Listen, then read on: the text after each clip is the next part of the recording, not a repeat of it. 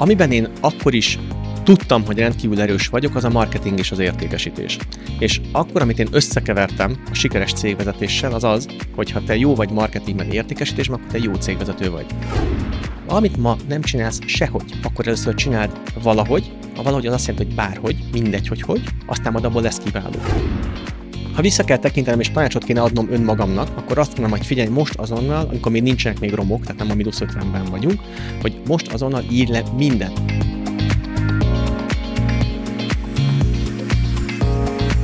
Mitől lesz egy cég sikeresebb a többinél? Mi kell ahhoz, hogy egy vezető úgy építse fel cégét, hogy az fenntarthatóan működjön, mielőtt folyamatosan növekedni is képes, akár nélküle is?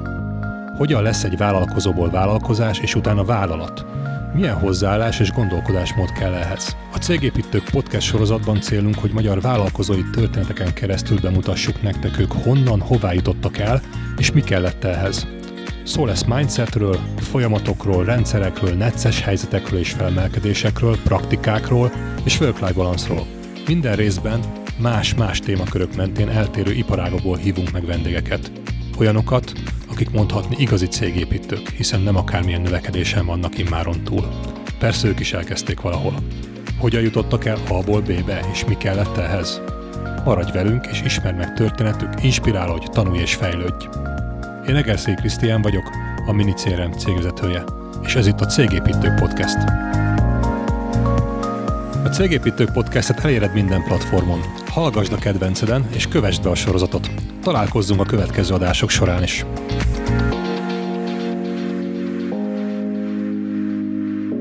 Sziasztok! Amikor gyerekkorban feltettek egy olyan kérdést, hogy mi leszel, ha nagy leszel, arra Surányi Feri egy dologgal válaszolt, vállalkozó, nem volt kérdés, sok mindent bejárt, többféle céget, vállalkozás felépített, úgy gondolom rengeteget tanult, és ma arról fog velünk beszélgetni, hogy hogy lehet sikeresen vállalkozást építeni, úgyhogy ne is őröljünk, vagy halljunk, halljunk bele, és mi ennek az egésznek a titka. Úgyhogy én köszönöm szépen, Feri, hogy itt vagy. A legutolsó vállalkozásoddal, az EMI klubbal, vagy MI klubbal, ezt, hogy mindjárt elmondod, hogy kell pontosan ejteni, egy webáruházakhoz köthető mesterséges intelligenciát fejlesztetek, annak egy olyan kiemelendő dolga van szerintem, hogy a maga megoldás is egy önjáró a cégek számára, és a cégvezetésben is el tudtad érni az, hogy önjáró lett a céged, és nélkül is tud működni, ami szerintem a magyar vállalkozóknak az egyik nagy álma.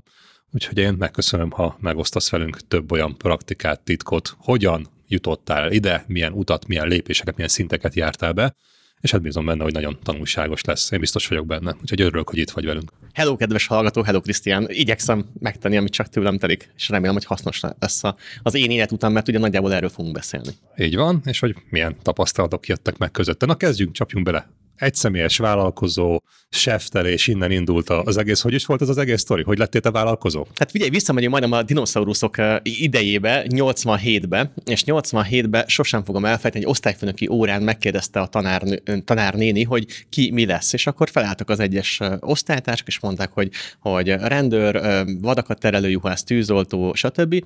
És felállt Surányi Ferike, és elmondta, hogy vállalkozó. És hát egy óriás nagy csönd lett a, a teremben, mert 87-ben ez egy szitok szó volt, tehát ennyi erővel mondhattam volna, hogy bűnöző is leszek, tehát nagyjából ugyanaz a kategória volt. És otthon is, amikor a szülők megkérdezték, hogy mi szeretnél lenni, fiam, hogyha nagy leszel, akkor én mondtam, hogy vállalkozó szeretnék lenni, és mondta, hogy nem, nem vállalkozó leszel, jogász leszel.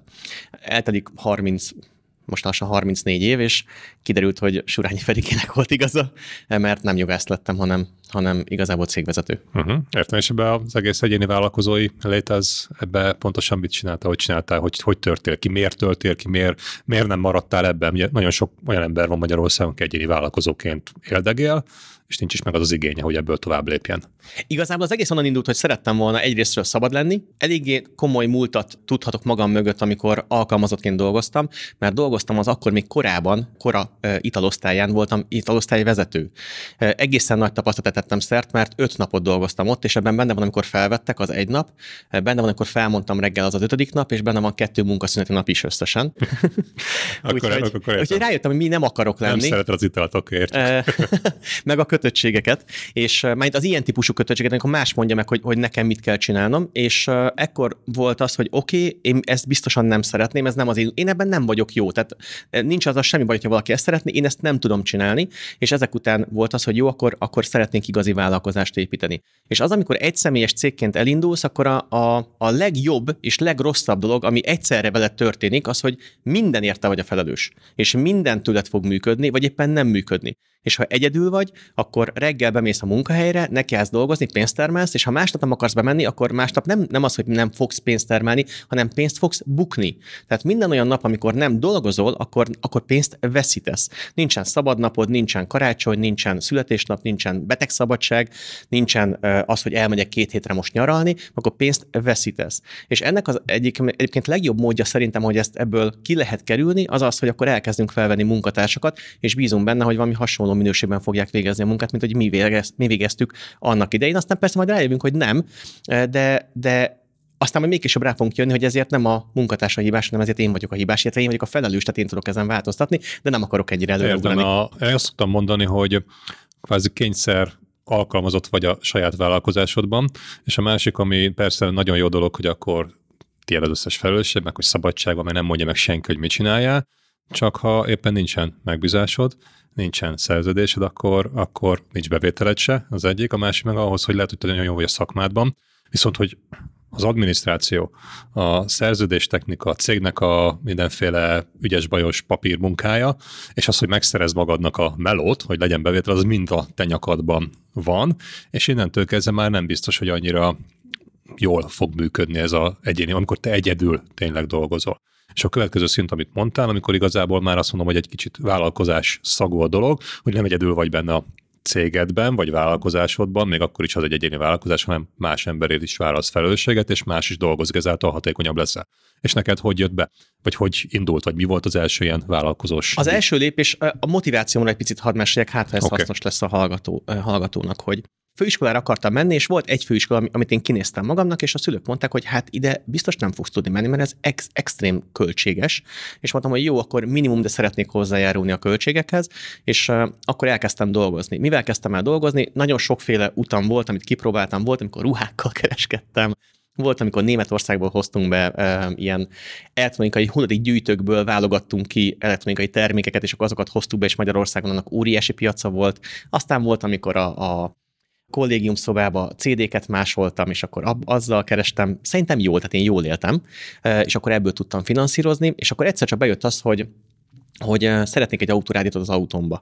És akkor vettem egy autórádiót, és visszamentem a fősulira, és többen mondtak, hogy, hogy hallják, hogy vettem valami autórádiót, mutassam már, meg megmutattam, és hú, de jó, nem tudok eladót, mondom, dehogy nem, és akkor megvették és aznap kerestem egy rakat pénzt rajta, és akkor visszamentem ugyanaz az emberhez, akitől vettem, hogy figyelj, vennék másikat, és akkor megvettem, és akkor azt is eladtam még aznap. Aztán utána vettem két ugyanolyat, beraktam az autómba, akkor már tudtam autorádiót beszerelni, a harmadiknál már ment magamtól, és egyet beraktam az ülés alá, és akkor mondták, hogy hallják, hogy autorádiókkal foglalkozok, tudok eladót. És mondtam, hogy hát itt van egy, és hogy hú, neki ez tetszik, eladom, és mondom, persze, és benyúltam az ülés alá, és kivettem egyet, és a kezébe adtam, és a másikat is adtam még aznap. 23.700 forintért vettem az első autorádiómat, ezt soha nem fogom elfelejteni, és ebből nőtt ki később, hogyha valaki az én korosztályomban van, és autóhifivel foglalkozott a 20-as éveiben, tehát érdekelte, akkor egészen valószínű, hogy hallott rólunk, ez a Surányi hifi. Ami... Ez mikor is volt így Pontos hát figyelj, 97-ben vettem az első autorádiómat, olyan 98 környékén már, már mondjuk azt, hogy nagyban sefteltem, ugye ez az 5 plusz 1 éven túl vagyunk, úgyhogy most már talán beszélhetek róla. Tehát ott kipróbáltam mindent, jobbra-balra, ami lehet, CD-től, autótól, ami volt, és akkor hogy a kulcsmomentum az volt, hogy jól éltél, de igazából szerettél volna valami komolyabbat csinálni, Igen. és ez volt szerintem az a vállalkozó indulásodnak az a pillanat, aminek nagyon sok vállalkozó vagy cégvezetőnek a fejében megfordult a múltban, és elindult. És akkor neked éppen ez a autóhifis történet volt, és akkor itt a 2000-es évek nagyjából ez akkor kávé. indult el ez a surányi hifi, ami abból indult, hogy a ülés alól eladtál egy-kettő autóhifit, mert jó bemutató termed volt a saját Igen. autód, és jól működött, meg szájhagyomány útján terjedt a, az ismertséged, és akkor mi lett ebből a 1-2-3 autóhifi eladásból? Hát figyelj, felnövünk 2005 környékére, odáig, hogy átlépjük a félmilliárdos éves forgalmat. Több mint 100 millió forintos saját raktárkészletünk van, tehát bemegyek a raktárba. Ez össze... hány év ott akkor? Hát ez öt. 5 év alatt, onnan, hogy a ülés alatt volt egy 23.700 forintos hifid, lett egy félmilliárdos forgalmat. Igen, és ez az... 2005-ben félmilliárd, az egy picit más, mint ma a félmilliárd. Az biztos így van. Aha. Igen. Van 13-14 alkalmazott, van egy 500 négyzetméter fölötti üzlethelyiség, van egy kb. ugyanekkor a raktár terület, ami 3-3,5 méteres belmagasságú, és nagyobb plafonig van pakolva áruval, és karácsonykor annyian vannak bent az üzlethelyiségben, hogy az, a befelé nyíló ajtót nem tudtuk kinyitni, amikor az emberek ki akartak menni, mert annyian voltak bent. Mint a heringek. Mint ugye? a heringek, szó szerint. Na de várjál, oké, hogy értem, hogy öt év alatt lett egy ekkora vállalkozás, hogyan épült ez föl? Ez, hogy, mert gondolom most nem az volt, hogy akkor most a csomagtartóba eladtál öt hifit meg, meg tizet, azért azt szerintem egy kicsit Igen. távol van ettől. Amiben én akkor is tudtam, hogy rendkívül erős vagyok, az a marketing és az értékesítés. És akkor, amit én összekevertem a sikeres cégvezetéssel, az az, hogy ha te jó vagy marketingben, értékesítésben, akkor te jó cégvezető vagy. Hát a rohadtul nem így van. Ma már tudom. És képzeld el, hogy felnő egy félmilliárdos... Mindig egy külön szakma. Hogy hát mindig egy külön szakma, és mindegyik olyan, hogy vagy szereted, vagy nem, és ha nem szereted, akkor igyekszel róla nem tudomást venni, ami az egyik legnagyobb cégvezetői hiba, amit szerintem el lehet követni, hogy tudod, hogy kellene, tudod, hogy senki nincs, aki rajtad kívül csinálja, és tudod, hogy te sem csinálod. Mondok erre egy jó példát.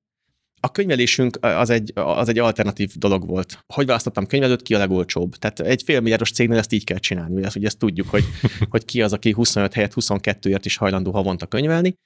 És hát ennek meg egészen komoly következményei lettek a, a, az APEC egészen hamar rájött, hogy sok mindent lehet nálunk keresni. Nem akartam csalni, vagy nem is csaltam, de végtelenül trehány volt a könyvelésünk, úgyhogy nyakunkba húztunk egy egészen komoly, akkor még APEC-nek hívták APEC vizsgálatot, ami, hát figyelj, ott azért végigmentünk mindenen, tehát ott azért elég komoly szakmai gyakorlatot tettem szert, hogy hogyan kell szemben állnia az adóhatósággal. Akkor döbbentem rá, hogy több mint 100 millió forintos raktárkészletünk van, és egy felvételben egyet nem mondunk, felvételben egy nyomorult papír nincsen a cégben, amire rá lenne írva, hogy mi van a raktár, raktárban. Semmi. Egyáltalán semmi. Semmi adminisztráció a cégben nem volt. Na most ennek meg néhány következmény, néhány rossz döntésnek, például én 23-24 évesen eldöntöttem, hogy 25 évesen nyugdíjba fogok vonulni, és utazni fogok a világban életem végéig. Na hát nem nyugdíjba vonultam, hanem, tehát nem nyugdíjba mentem, hanem tönkre mentünk az óriási nagy egómba, és az óriási nagy tévhitembe, hogy én tudok céget vezetni. Mert azt tudtam, hogy hogyan kell céget növelni, de nem tudtam, hogy hogyan kell a céget vezetni. És egyszer csak ott állunk tizen sok alkalmazottal, olyan brutál raktárkészlet hiányaink vannak, amikor elkezdtem mérni a raktárkészletünket, olyan brutál raktárkészlet hiányaink voltak, hogy el sem tudott képzelni. Nyakamban egy, egy egészen durva APEC vizsgálattal, rengeteg szállítói tartozással, mert, mert az, hogy hogy óriási forgalmat csinálunk, az nem jelentett az, hogy tudtam, hogy drágában adom el a terméket, mint amennyit vesszük. És olyan nagy volt, ez most elég hülyén hangzik, de olyan nagy volt a forgalmunk, hogy egyszerűen nem volt kapacitásom arra, hogy beállítsak mondjuk 15 ezer terméknél egy olyan szűrőt, hogy a, az automata árazó rendszerünk, 2003-2004-ről beszélünk, automata árazó rendszerünk volt, abba belefejlesztem azt a funkciót, hogy ne adja a terméket olcsóbban, mint amennyiért vesszük. És ez teljesen logikus dolog teljesen lenne, logikus. csak egyszerűen el, elöntött a munka, elárasztotta sok megbízás megkeresés, és nem volt időd a egyszerű józan paraszt észre meghozad a Igen. döntésekre. Igen. Aha. És ennek az eredménye az, hogy rengeteg tartozást halmoztunk fel, és egy picivel több, mint hát kerekítve 50, 40 és 50 millió forint közé tehető az az összeg, amennyire a NAV, illetve APEC akkor bírságolta a céget, meg engem is, megkaptam vagyonosási vizsgálatot is még ennek keretében, és még sok minden más. És ott álltam, hogy hogy annyira hihetetlenül könnyű lenne 10 másodperc alatt megoldani minden problémát. Egy konkrét sztorit hadd meséljek el neked. A, a belvárosban az egyik főúton autókáztam, és ültem a dugóba, és megláttam egy üres parkolóhelyet, és ez egy fontos pontja volt az életemnek. Az volt a fejem, egy ilyen tized másodperc alatt így végigment a fejemen, hogy annyira könnyű lenne itt megállni felmenni a háznak a tetejére, és csak egy nagyon-nagyon picit előredőlni, és minden pro- problémám megoldon a 10 másodpercen belül. És hát én megijedtem ettől a gondolattól nagyon, mert ez nagyon sokszor átvillant az anyamon ennek valamilyen verziója. És nekem a forradalom, tehát a, nekem a nagy változás az életemben az volt, amikor sokszor elájultam, összeestem a fáradtságtól, kimerültségtől, pánikrohamaim voltak, nyugtatót írt nekem fel az orvos, meg altatót, nem vettem megyiket se, hál' Istennek, és a végén az volt a, a nagy gondolat a fejemben, hogy ha ekkora brutális nagy gödröt bírtam ásni, most megint kerestem a finom szavakat, akkor, akkor ebből ki is tudok mászni. és adta magnak három évet, hogy, hogy mindent kitisztázzunk. Közben a bank majdnem elvitte anyámitak a házát, centikre voltunk tőle, tehát percekre voltunk tőle, hogy elvigye, meg ennek mindenféle verziója, és adta magnak három évet, hogy kimásztak ebből a gödörből. És akkor jött a fejembe egy gondolat, hogy oké, okay, akkor írjunk le a cégben minden. Nem tudom, hogy honnan jött ez a gondolat, de amikor egyszer el, elájultam és leestem a lépcsőn, és így próbáltam magamat összeszedni, akkor volt egy gondolat a fejemben, hogy oké, okay, akkor megoldom ezt a problémát, és nincsen más teendőm, mint mindent leírni a cégbe, hogy hogyan történik ma. Mindegy, hogy jó vagy rossz, írjuk le. Egy pillanat. Eljutottál oda, hogy egy jó ötletből fiatal ifjú titánként fölépítettél valamit, aminek nagy mérete, nagy számai voltak, és a tapasztalat, meg az a tudás, amit vállalkozóként nem tanultál meg, vagy, vagy szakmai tudás nem volt meg, az lényegében majd, hogy nem a cégedet is, életed is mindent össze döntött, és majd, hogy nem vége lett mindennek. És szerintem egy nagyon fontos dolog, mert megküzdöttél azzal a, nem tudom én, mesebeli gonoszszal, gonosz sárkányjal, kis, nem tudom én, szerencsét próbálok királyfiként, és majdnem elvéreztél. Tehát az utolsó pillanatban sikerült megtalálni, nem tudom én, a varázs fegyver, ami így kirántott ebből, és szerintem nagyon sok magyar embernek, magyar cégvezetőnek megvoltak ezek a küzdelmei, és valószínű ezekkel, hogy adminisztrációs problémák, nem látjuk át, nem értünk, vagy a cégvezetéshez, vagy a marketinghez, vagy az értékesítés, vagy a rendszerezéshez, vagy a folyamatokhoz. De ez ott van a fejükben, és ezek küzdenek. Lehet, hogy a tudatalattiban, de minden nap küzdenek. És neked itt megvolt az a harc, amiből győztesen se kerültél ki, mert nem bedöntötted a céget, nem eldobtad az életedet, hanem újra talpra álltál, és elkezdtél építkezni. És szerintem ez lesz az, ami mindenkit érdekel, hogy azt tudjuk, hogy ezzel mindenki megküzdött valahogy, na de hogyan tudunk ebből tényleg eljutni oda majd, hogy egy sikeres, akár önműködő cég lesz, ami nekünk szabadságot adna, akkor most figyelek erősen. Mondtad, hogy leírtál mindent. Figyelj, az én az megoldásom, mondás. és egyébként ma sem tudok jobbat. Tehát, hogyha ma 24 év vállalkozói tapasztalattal jobbat kéne mondani, mint amit akkor csináltam, nem tudnék jobbat mondani. Tehát, ha ma valaki hasonló helyzetben van, mint én, akkor ez a üdv a múltamban, nagyjából ez az első gondolatom. A másik pedig az, hogy figyelj, mutatom a kiutat, mert egyébként három évet adtam magamnak, és ilyen egy év meg egy pici után már nullán voltunk. Tehát rendkívül gyorsan tudtam kijönni, és a gondolat az a következő volt. És ennyi az egész trükk írd le mindent, amit csinálsz, úgy, ahogy csinálod. És ami a legjobb benne, mondok egy konkrét példát. Leírtam, hogy például hogyan kezeljük a raktárkészletet. És amit írtam egészen rövid szöveg volt benne, sehogy. Ezt leírtam. Raktárkészlet kezelés kettős pont, nem csináljuk sehogy. Oké, következő. Hogyan ellenőrzöm a számlákat? Leírtam, sehogy. Hogyan csináljuk a marketinget? Na hát arról nagyon sok oldalt leírtam, hogy hogyan csináljuk, mert abban zseniálisak voltunk. Mi mai szemmel 2021-ben is, hogyha visszanézek a 2004-es marketingünkre, akkor azt mondom rá, hogy, hogy ű, az, az, az kiemelkedő, még mai szemmel nézve is.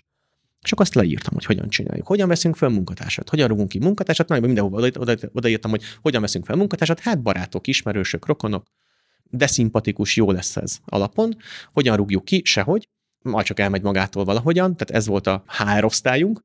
És ennek minden verzióját. És amikor leírod, hogy nem csinálod a raktárkészletet sehogy, akkor azonnal ugye szembe kerülsz azzal a dologgal, hogy várjál, mert ez nem normális, tehát ez nonsens, hogy nem csinálom sehogy. És akkor jön a következő gondot, de itt már automatikusan mész az úton, hogy csináld valahogy. Szembesíted magad a valós helyzettel, mert ami nincs leírva, addig nem gondolod, hogy ez annyira komoly és fájó. És akkor ezt csináltad meg, és ezt mindenki csak saját maga tudja megcsinálni. Ha kell, akkor persze segítsen neki valaki, hogy gyűjtsék össze, hogy milyen folyamatok vannak, de nekem le kell írnom, hogy lássam, hogy mi a valós helyzet a cégemben. Igen, de tudod, milyen rohadt nehéz leírni azt, hogy sehogy? Tudod, milyen rohadt nehéz? Pedig milyen kis rövid szavacska, ugye? Igen. Csak de... szembesülsz azzal, hogy nem csinálom? Hoppá, ez nem biztos, hogy jó. Gondolj bele, hogy, hogy én uh, akkor nagyon jól csináltam a marketinget, és az a, tudod, megkérdezem magamtól, hogy na, kedves Surány Feri, hogy csinálod a marketinget? Ó, hadd meséljek róla, adj egy mikrofont, hat órán keresztül fogok beszélni, hogy nem veszek levegőt. Ugye abban amiben jó vagy, azzal nagyon-nagyon könnyű szembenézni, hogy hát jól csinálom. Szembesülj azzal, tehát nézze szembe azzal, amit annyira rosszul csinálsz, hogy saját magad előtt is szégyelled magad, és annyira szégyelled magad, hogy még kimondani sem mered, hogy nem csinálom sehogy. De hát Surányi Feri, egy 100 milliós raktárkészleted van, normális vagy? És a, mindketten tudjuk a választ, hogy nem nettó hülyes, hülye vagy, ha nem csinálsz sehogy raktárkészletet, csak akkor benne vagy a, forga, a forgatagban, akkor akkor ez így valahogy elcsúszik, és akkor nem foglalkozol vele, meg amúgy csak akarsz vele foglalkozni, inkább fo- foglalkozunk a forgalommal, mert abból is jók vagyunk. Hogyan választottuk ki könyvelőt, melyik a legolcsóbb, hát ezeket borzalmasan nehéz leírni. Viszont amint leírod, abban a pillanatban az életed meg fog változni. Mert miután leírtad, utána rájössz, hogy mi volt ebben a nehéz. Hát jó, hát túl hülye voltam. Hát oké, akkor most csináljuk, és akkor jön a következő, csináljuk valahogy. Valahogy? Hogyan? Tök mindegy. Mondok egy példát, hogy mi mit csináltunk. Tehát én nem tudtam, bár ilyen végzettségem volt, ilyen főiskolai végzettségem, de én nem tudtam, hogy technikailag a gyakorlatban a raktárkészletet hogyan kéne jól kezelni. Tehát én nem láttam erre konkrét példát. Úgyhogy azon gondolkoztam, mi a legnagyobb problémák? Hát legnagyobb problémák az, hogy teljesen nyilvánvalóan lopnak. Egyébként tudod, ki, ki lopta a cégből a legtöbbet? Nem. Ki? Én. Igen? Utána rájöttem, hogy én. Hát igen, mert mondok egy konkrét példát, elmentem úgy autót venni, kivettem a kasszából a pénzt. Tehát ez, ez, ma már tudom, hogy ez lopás nem, nem jogilag, jó, egyébként még jogilag is nagyjából, de a cég, tehát a, ugye a cégpénz az nem az én pénzem, ezt már, meg, ezt már tudjuk azért sokan, de oké, de hányan tartjuk ezt be, hogy a cégpénz az nem az én pénzem? Igen, ebből lehetnek komoly problémák. Igen. Na úgyhogy el, és akkor rájöttem, hogy hát én lopom a legtöbbet, jó, akkor, akkor mi lenne, hogyha ezt, mi lenne, hogyha a sor éléről engem kihúznánk, és akkor én már nem lopnék többet, hanem akkor ugye miért lopunk, mert nem adok magamnak fizetést, mert nem adok, nem adok magamnak a szabad, szabadidőt, mert nem adok stb. stb. stb. Hát, mert igazából azt gondolod, hogy a cég az te vagy. De nem. És, de nem úgy, ez volt a fejedben, igen, hogy igen, te igen, vagy igen, a cég, igen. mert te minden napot voltál 0-24-ben, csináltál mindent, azért hát az tök egyértelműnek tűnik, és ebben sokan benne vannak ebbe a hibába. De ez nem így van, mert igen, adjál magadnak fizetést, fizes be a, mit tudom, vagy vegyi osztalékot, egyebek, és akkor abból már megveted saját magadnak a privát dolgaidat. Igen. De ha cégből veszed, akkor meg megint csak káosz lesz, és nem tudod, hogy akkor ez most mi a saját, mi a céges költés, és akkor melyik fog borulni. Úgyhogy leírtam, hogy nem lopunk többet a cégből. Meg kevesebbet se, hanem semennyit nem lopunk a cégből. És akkor jó, akkor a, amiből élnem kéne. Hát jó, mi lenne, hogyha neked is adnánk fizetés, és akkor lett fizetésem. És akkor azt minden hónapban megkaptam, és már, már nem voltam rákényszerülve arra, hogy lopjak a cégemből. Akkor leírtam, hogy hogyan választunk könyvelőt, melyik a legolcsóbb. Hmm, Nem annyira előre mutató gondolat, mi lenne, ha kipróbálnak egy másik stratégiát, és akkor így leírsz mindent. Például, hogyan engedjük, egy végén már volt arra leírásom, hogy hogyan engedjük be az ügyfelet az ajtón, hogyan szólítjuk meg, hogyan értékesítünk, hogyan mutatjuk be az egyes termékeinket, milyen árkategóriában levő termékeket mutatunk be az ügyfelek, és akkor egy idő után rászoksz, és egyébként ilyen, nagy, nagy, ilyen függőséget tud okozni, hogy ez a végén már mindent le akarsz írni, és szerintem ez valahol jó, meg valahol nem annyira, mert egy idő után meg el fog menni a fókuszod abba az irányba, hogy mindent leírja, de kicsit vissza a legelejére, szerintem az egyik leginkább érzetes példa, hogy mit értek az alatt, hogy csinált bárhogyan, ahogy én csináltam a raktárkészlet ellenőrzést. Tehát két problémánk volt, A, lopnak a raktárból, meg az üzlet, a cégből, B, rendkívül nagy hiányunk volt abból, hogy ügyfelek jöttek egy-egy jó termékre, amit mi jól bemarketingeztünk, és ha tízszer annyi lett volna, akkor se lett volna elég, mert a termékeket nem rendeltük be időben, mert mikor rendeltük a terméket, amikor elfogyott. Tehát bement a munkatárs a raktárba, hoppá, nincs. Kijön a, a raktárból, mondja az ügyfél, hogy ne haragudj, az, amit az előbb ajánlott neked, az elfogyott. Hát de most ajánlottad. Hát de most fogyott el. Érte nem most, hanem tegnap előtt, csak nem vettük még észre. Ugye ez az igaz válasz, de ezt nem mondjuk el. És akkor mit csináltam? Fogtam egy színes papírt, egy piros papírt, amire hatalmas nagy betűkkel ráírtam, hogy ha ezt a lapot látod, akkor add oda a kolléganőnek, a pultban raktárnál levő kolléganőnek, ez hatalmas, ilyen 150-es betűkkel volt ráírva. És alá volt írva egy üzenet a munkatárs, egy kedves munkatárs, az Alpine CDA 9847-es autorádióból most azon rendelj 12 darabot. És ez azért volt leírva, tehát ezt úgy csináltam, hogy meghatároztam magamnak, hogy az Alpine CDA 9847-ből, ez egy nagyon sikeres autorádió modellünk volt, mennyi a minimális készlet, amennyinek lennie kell. És akkor azt mondtam, hogy három darabnak mindig lennie kell. És a harmadik darabra ráraktuk ezt a papírlapot, és rápakolgattuk a többi autorádiót, és ha a munkatárs meglát ezt a piros lapot, nézd, hogy mi ez a piros lap. Ad oda a, hát talán azt hiszem, hogy éven hívták a kolléganőt. Oké, megfogja, kiment, figyelj Éva, itt ez a papírlap, valamit oda kell neked adnom. Éva megnéztem, mi ez? Rá van írva, kedves Éva, rendelj te 10 darab CD a 947-et, és akkor a munkatárs megrendelte. És akkor visszajött az áruk, ugyanígy vissza kellett rakni. És innen jött egy szabály, hogy nálunk minden terméket egymásra pakolva tároltunk. Logikus? Nem. De abban a helyzetben logikus, mert a papírlapot csak így tudod elrakni a harmadikra, hogy arra pakolod rá a többi, a többi automatizáltál egy, egy manuális folyamatot, így manuális eszközökkel. Ja, manapság már van mindenféle szoftveres megoldás erre, van automatikus készletszintfigyelés, de akkor még nem volt, és neked ez volt az, ami elkezdett rendszert vinni az életedbe. Igen. Csináld valahogy. Tehát uh, nagyon sok alapszabály van a cégvezetési pillanataimban, és bármikor, bármilyen helyzetbe kerülök, mindig keresem azt a kettő-három cégvezetői alapelvet, amit én magamnak raktam össze, és azok nekem segítenek jó döntést hozni. És az ide kapcsolódó cégvezetői alapelvem az, hogy ha valamit ma nem csinálsz sehogy, akkor először csináld valahogy, a valahogy az azt jelenti, hogy bárhogy, mindegy, hogy hogy, aztán majd abból lesz kiváló. Tehát egy dolgot háromféleképpen lehet csinálni, sehogy, valahogy és kiválóan. És ha most sehogy csinálod, akkor csináld valahogy. Aztán majd lesz kiváló. Ne akar kiváló csinálni, mert nem lehet. Tehát amikor már vállalkozásod van és működik, akkor először egy hát térképez fel, írjad le, szedd össze a folyamataidat, és utána csináld valahogy. És utána ebből tudsz majd fejlődni. És akkor ez volt, ha,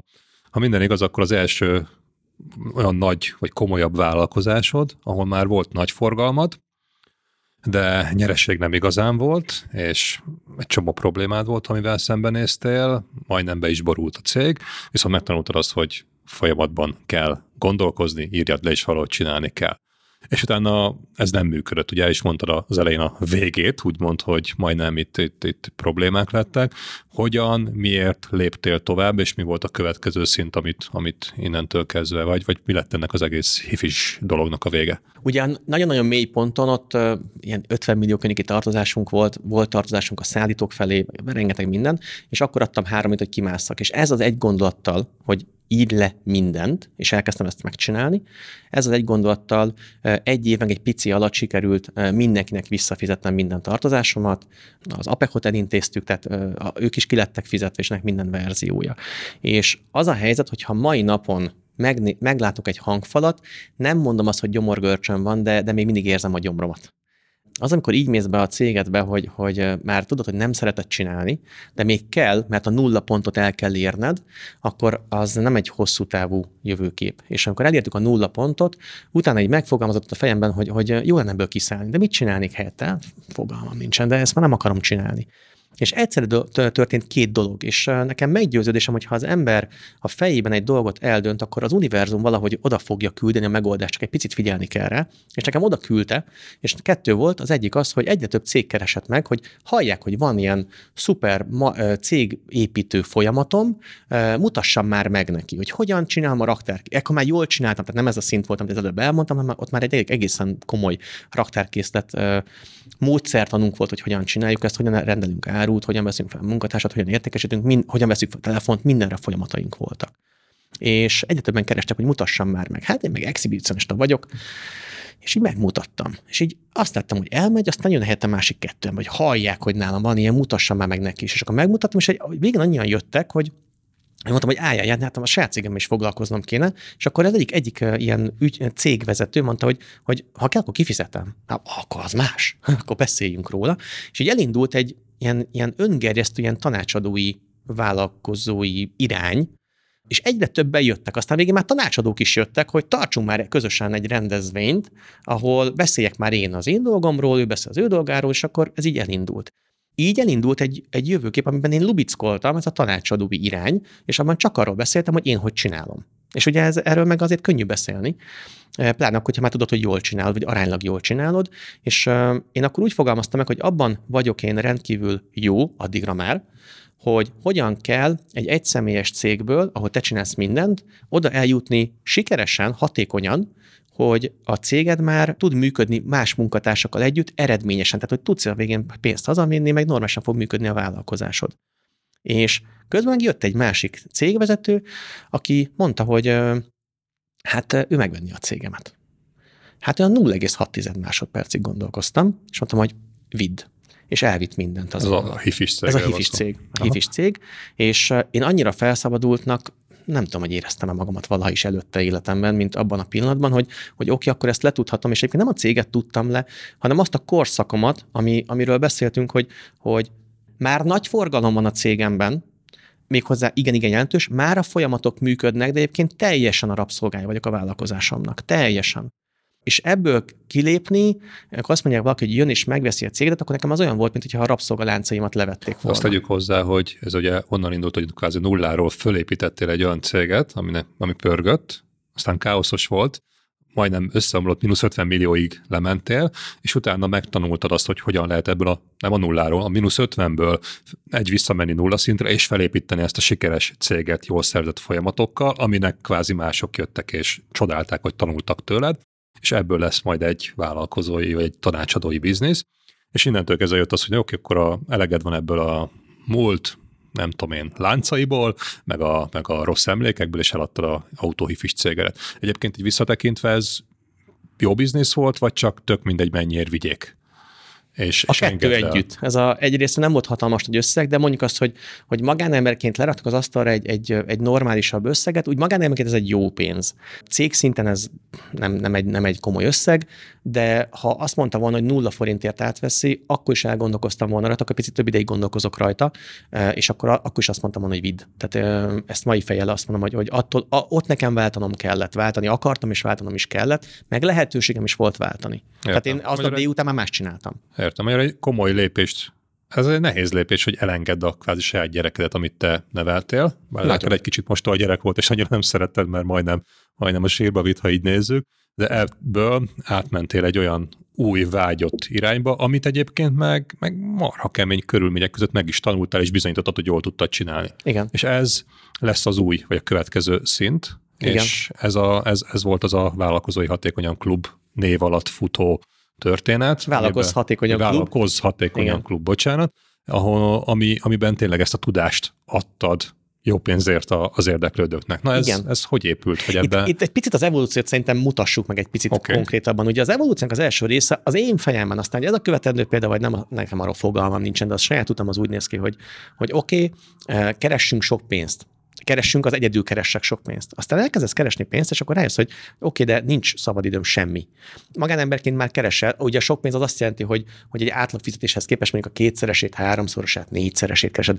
Nagyon-nagyon büszke voltam magamra, hogy, hogy egy nap alatt kerestem annyi pénzt, mint édesanyám tanárként egy hónapban. És akkor ez így motiváló, hogy hú, de jó, sok pénzt keresek. Oké, okay, menj el nyaralni. Nem tudsz. Menj el betegszabadságra. Nem tudsz. És nem azért nem tudsz, mert nincs rá pénzed? Nem azért, hanem azért, mert rádősz, rádöbbensz, hogy amikor el akarsz menni, akkor buksz. Tehát akkor nem az van, hogy jó, ebben az egy hétben nem keresek pénzt, hanem az van, hogy kb. ugyanannyit buksz, mint amennyit keresel. És uh, amikor elmész nyaralni, akkor azon gondolkozol, hogy elmegyünk Horvátországra egy hétre a barátokkal, hogy bele fog kerülni mondjuk egy házszámot 200 ezer forintba, meg másfél milliót fogok bukni abban az egy hétben. És ilyenkor azt mondod, hogy á, akkor mégsem megyek el és persze a saját, rabsz, saját magad rabszolgája vagy, de egyébként a, de rabszolga vagy. És akkor rájössz, hogy ezt nem jó pénzért csinálni. Oké, okay, következő vegyünk fel alkalmazottakat, felveszed az alkalmazottakat, és már nem fogod magadat halára dolgozni, egyébként de, mert a munkatársaknak, ha nem építettél rendszert, akkor fogsz majd, de akkor meg már nem keresel pénzt, és lehet, hogy a céged elkezd nőni, de akkor már nincsen pénzed. Harmadik lépés, építsél rendszert, elkezdesz építeni rendszert, és akkor nekem ez volt ott a, a hifis cégemben a, a tapasztalásom, hogy bár a cég már működik, de még mindig nem tud nélkülem működni, és még mindig igaz az, hogy ha elmegyek, akkor a cég bukik, csak akkor már nem másfél bukok egy hét alatt, hanem már lenne sokkal többet, mert benne van tizenvalahány alkalmazott, benne vagy hatalmas nagy raktárkészlet, és ennek minden verziója. És én amire ott nagyon-nagyon vágytam, az az, hogy ha akarok, akkor el tudjak menni szabadságra egy hétre, két hétre.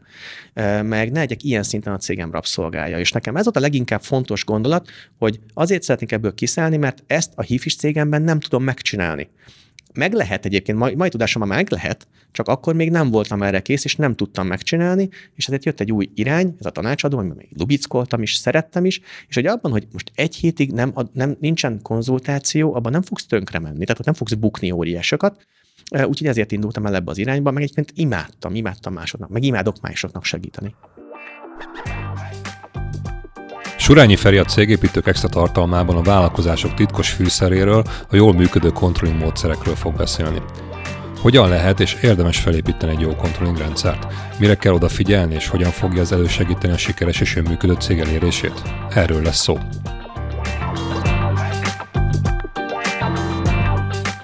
Minden olyan pillanat, amikor nem kapok semmilyen jelzést semmilyen rendszertől, tehát csönd van, addig tudom, hogy a cégem eh, minden tekintetben üzemszerűen működik. Az a cél, hogy segíthessek neki. Nekem, mint vezetőnek, az a feladatom, hogy segíthessek a munkatársnak. Azt a pénzt én tudom jobb helyre költeni, mint hogy a munkatárs egy, egy agyrabló dolgot végezzen. A munkatárs is megőrül ebben hova jutottál el? Mert mondtad az elején, hogy egy, jött egy, egy cég, hú, ezt hogy csinálod, utána jöttek ketten, utána már gondolom jöttek ötten vagy tizen, azért ha most van, itt tudom, tanácsadóként öt ügyfeled vagy tíz ügyfeled, az nem egy akkora biznisz, hova futott ez ki? 11 évig csináltam vállalkoz hatékonyan klubot, és a 11 év alatt 21-22 ezer ügyfelünk volt. Várjál, tehát akkor a néhány darabból, az elején mondtad volt 10 mondjuk, abból lett 22 ezer. Azért ők az fizető egy, ügyfelek. Tehát akik, akik fizettek. Akik fizettek, igen. Tehát a, 20, a 11 év alatt ilyen 22 ezer fizető ügyfelünk volt egyeset. Nem annyi számlánk volt, hanem, hanem ennyi különálló cég nekünk valamiért már fizetett. Ugye itt, amit nagyon sokan elmondanak, és amit biztos már a kedves hallgató is hallott, hogy, hogy a tanácsadó bizniszben az, az működik jó, hogyha egy termékpiramist építesz, a termékpiramis tetején te vagy, konzultációs óradíjat jó magasra fogod tudni majd emelni, és akkor úristen, milyen óradíjaid lesznek, alatta építsél be automata oktatóanyagokat, építsél be szemináriumokat, és akkor ennek van egy nagyon pontos leírás, hogy ez hogyan kell. Ezt Magyarországon még nem nagyon tanítják, hogy hogyan kell, de hogyha az ember kimegy a világpiacra, mondjuk USA-ba, akkor ott viszont lehet látni, hogy ezt hogyan lehet jól felépíteni. És akkor ezt a mintát követve elkezded építeni, és rájössz, hogy ez működik. És voltak nagyon olcsó termékeink, automata szolgáltatásaink, voltak kiscsoportos tréningjeink, voltak éves ilyen VIP programjaink, volt kiscsoportos tréningünk, volt személyes konzultáció, és akkor ha szépen ezt emelet fölfele, akkor az a cég ez egyre jobban megy, és lehet, hogy nem leszek népszerű ez a gondolatom ma, de ettől, de ez, ez én vagyok, és, és ez a saját gondolatom, és ezt így is gondolom. A tanácsadói bizniszt, ha valaki jól csinálja, az egy pénznyomda. Az egy legális pénznyomda. Rengeteg pénzt lehet vele keresni. De ha jól csinálod, egyet tegyük hozzá, mert azért azt mondod, hogy 11 év alatt 22 ezer ügy, az évente ezer ügyfél.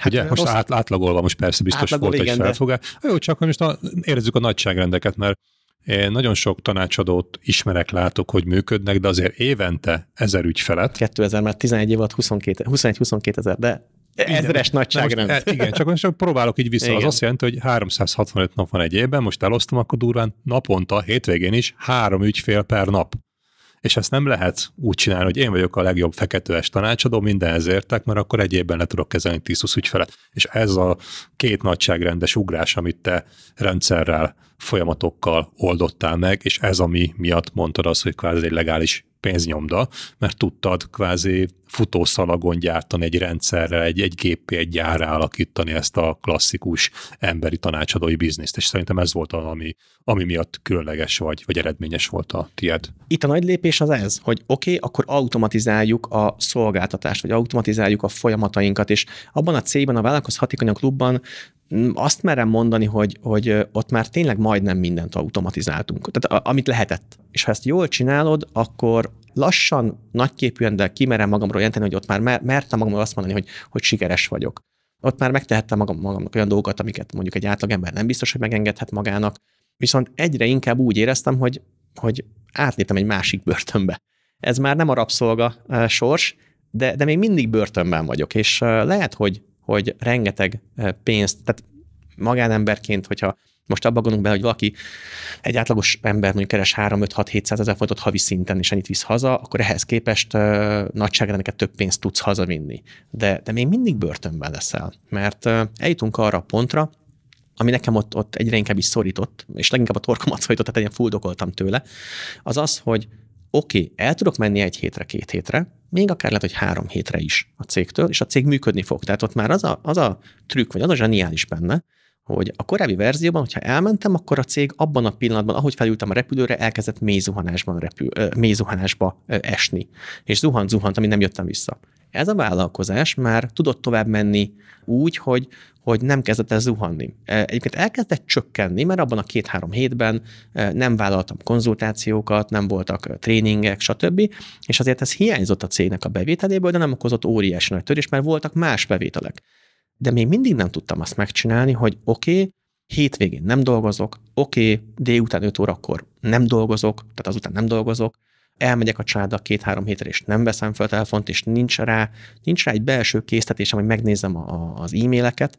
Tehát még mindig valahol a cégnek a, mert nem annyira rabszolgája voltam, de hogy a rabja voltam, az, az biztos. Ha a motorja voltál, mert ha jól értem, itt a te tudásodat kellett kvázi eladnod, és abba voltál ügyes, hogy nem az volt, hogy na akkor Surányi Feritől lehetett venni egy órát, egy napot, egy hetet, akármennyit, kilóra úgymond megvenni téged, hanem ezeket, amit mondtad az elején is az első cégedben tanulság, hogy írjad le, hogy mit, hogyan csinálsz, és te leírtad, hogy mit, hogyan csinálsz, és te igazából ezt a tanácsadói bizniszt és a tudásanyagot is leírtad, kvázi offline vagy tőled független elérhetővé tetted, okosan különféle szintekbe szervezted, és akkor ez mindenkinek a szintjéhez mérten, vagy amire szüksége volt, meg tudta venni, és tudod tovább lépni ezen a, a termékpiramison, vagy szolgáltatás piramison. Úgyhogy ez jól működött. Viszont ha te megálltál, akkor, hogy mondtad, a cég úgy, úgy el volt. Siklópályára állt igen, szépen. szépen folyamatosan, nem egy hét alatt esett össze, hanem mondjuk lehet, hogy évekig ment volna előre, de ilyen, ilyen tetsz halott állapotban lett volna, és ha te nem vagy ott fél évig, akkor nem történik semmi. Magyarán innentől kezdve a motorját vetted ki, ha elmentél egy hónap szabadságra, amit meg tudtál tenni, mert volt pénzed is, meg lehetőséged is, de akkor megint ott volt az az érzés, hogy nem fejlődünk, nem növekszünk, és megint bukod a pénzt. Egy picit, lehetőséget, nem? Picit konkrétabban megfogalmazva, egy, egy, mindig egy érzés, vagy egy kérdés volt a fejemben, hogy ha elmegyek a cégtől, és lerakom az asztalra a telefonomat, lecsukom a gépemet, tényleg elmegyek a cégtől, akkor mennyi időnek kell eltelnie ahhoz, hogy mire visszajövök, addigra csak a romok maradjanak. És a hifis cégemben én ezt azt mondtam, hogy hát ez mondjuk egy olyan három hét. Tehát három hét után valószínűleg romokra térnék. De az, az romokra azt jelenti, hogy akkor kész vége. Mondjuk azt, hogy, hogy újra kell építeni. Hát jó, de hát most a nulláról Igen. kezdjük, akkor... Igen, okay. az, az, az, ha három hétig nem megyek, akkor nem biztos, hogy a raktáramban van még áru. A Vállalkoz Hatékonyan klubban ez azt mondtam, hogy, hogy ez nem két-három hét, hanem ez inkább mondjuk egy három-négy hónap. Tehát ha három-négy hónapra elmegyek, úgyhogy nem veszem fel a telefont, kikapcsolom, akkor három-négy hónap múlva várhatóan a romokra térnék haza, és újra kéne építeni mindent. És ebben az a probléma, vagy az a, az a tanulság belőle, hogy oké, okay, mennyi időre tudsz elmenni biztonságosan. Úgyhogy hogy ne kelljen aggódnod, hogy a romokra térsz vissza. És én azt gondolom, hogy szerintem ez nagyjából az egyharmada, vagy az egyötöde ennek az időnek. Tehát ha, ha azt mondom, hogy három hónapig a cég uh, túlél, és három hónap után várhatóan összerogy, akkor én el tudok menni egy ilyen két hétre uh, nyugalomban. És akkor, de is tudtam menni két hétre, de három hétre már rohadtul félve mentem el.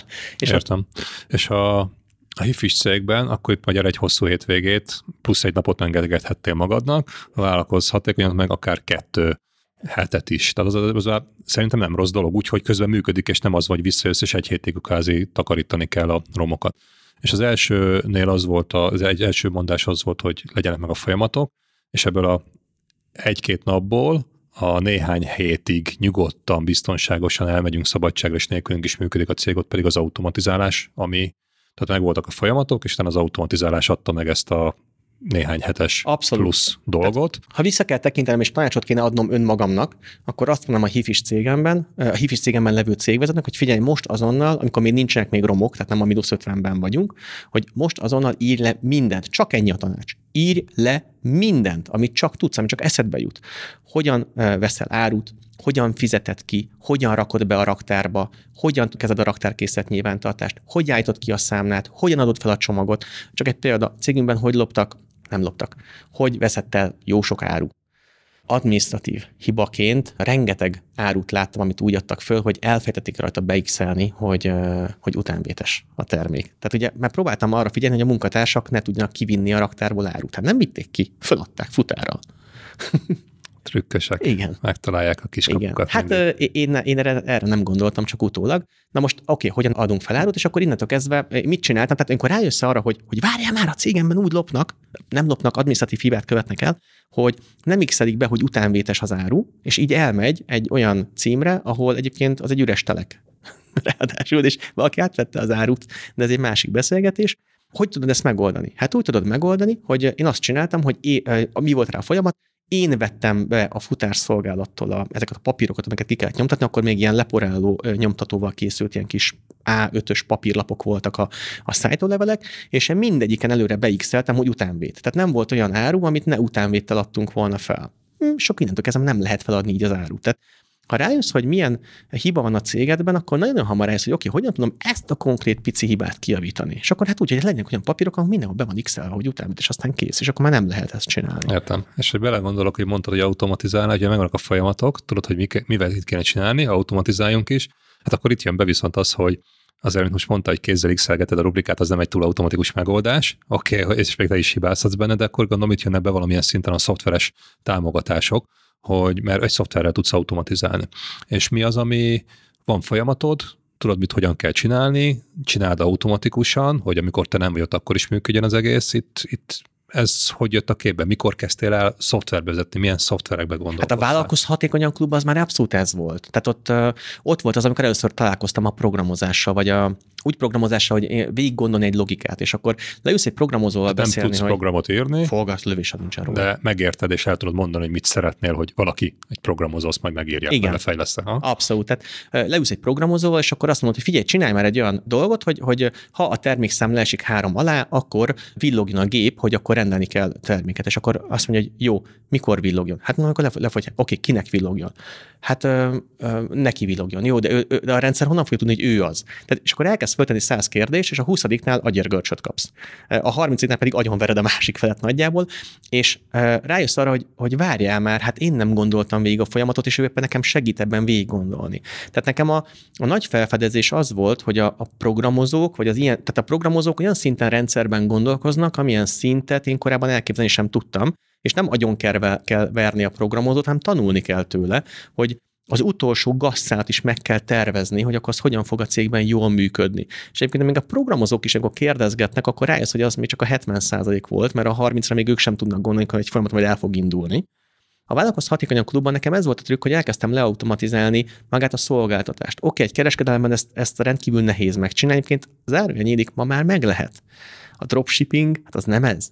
Tehát tudsz már kereskedelmet úgy üzemeltetni, hogy a valóságban úgy üzemelteted, mint hogy egy szolgáltató céged lenne. Tehát a terméken nem is találkozol. Igen, rengetegen csinálják így, hogy azért nincs is nekik valós raktárkészletük, hanem valamilyen más nagykernek, vagy valakinek külső raktárból dolgoznak, és akkor szépen szoftverrel végigmegy, és a végeredmény te boldogan megkapod olcsóbban mondjuk a terméket, vagy jobb minőségben, bárhogy, Én imádnám, hogyha most lennék kezdővállalkozó.